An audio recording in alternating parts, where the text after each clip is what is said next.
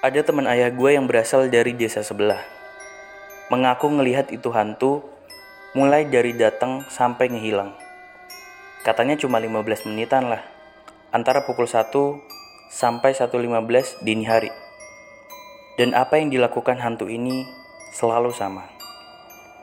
Setiap kemunculannya, hantu tok-tok ini hanya duduk di bali-bali bambu. Wajahnya menghadap ke arah jalanan sambil memukul-mukul bali bambu. Entah dengan apa, yang jelas bunyinya tok, tok, tok. Ini juga yang jadi alasan kenapa disebut hantu tok-tok. Karena suara yang timbul di setiap kehadirannya. Suara tok-toknya kedengaran jelas ya. Biasanya kalau udah bunyi gitu, pemilik rumah bakal buru-buru kunci pintu dan gak lakuin apa pun. Awalnya gue kepikiran, ah paling cuma orang tunawisma yang lagi nyari tempat istirahat. Make sense kan? Tapi semua terbukti salah. Karena kata teman ayah, setelah 15 menit, hantu orang tok-tok menghilang kayak asap. Bener-bener menghilang gitu aja. Menghilang secara tiba-tiba. Bukan berdiri lalu berjalan, bukan tapi menghilang. Sementara itu pergiliran rumah yang disamperin sama hantu ini terus berlangsung. Dan akhirnya seluruh rumah di desa sebelah sudah disinggahi hantu tadi.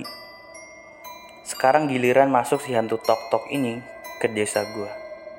Bener saja, akhirnya ada orang desa gua yang ngaku bale di depan rumahnya udah disamperin sama hantu itu. Dan dipukul-pukul pas lewat tengah malam. Mendengar kabar hantu tok-tok udah masuk ke desa gua, semua orang bersiap-siap. Sebenarnya orang-orang desa gua berniat masukin tuh balik ke dalam rumah, biar nggak kena giliran. Tapi orang desa sebelah udah memperingatkan, jangan sampai bale-bale bambu dipindah, karena berbahaya.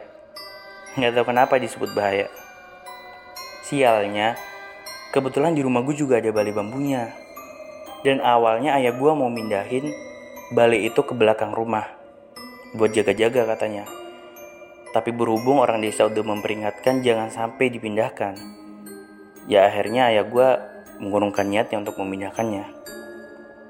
Sebulan setelah berita orang desa gue mulai kena, tibalah giliran rumah gue yang kena samper sama hantu ini. Waktu itu jam 12-an lewat kata nyokap. Beliau masih sibuk bungkusin kue-kue orderan orang yang paginya mau diambil. Kebetulan nyokap punya usaha kue dan biasanya ngerjainnya sampai malam. Deket-deket jam satu malam, nyokap dengar satu ketukan dari teras yang berbunyi tok dari arah luar.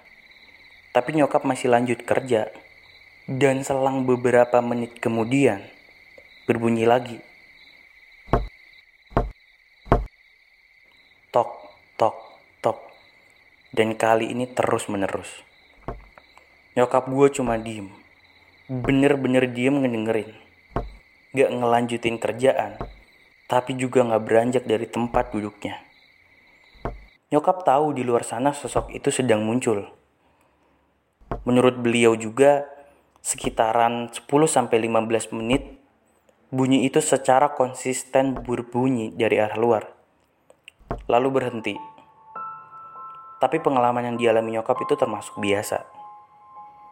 Puncak ceritanya, ada yang lebih parah dari apa yang nyokap alamin. Untungnya ini bukan terjadi di rumah gue.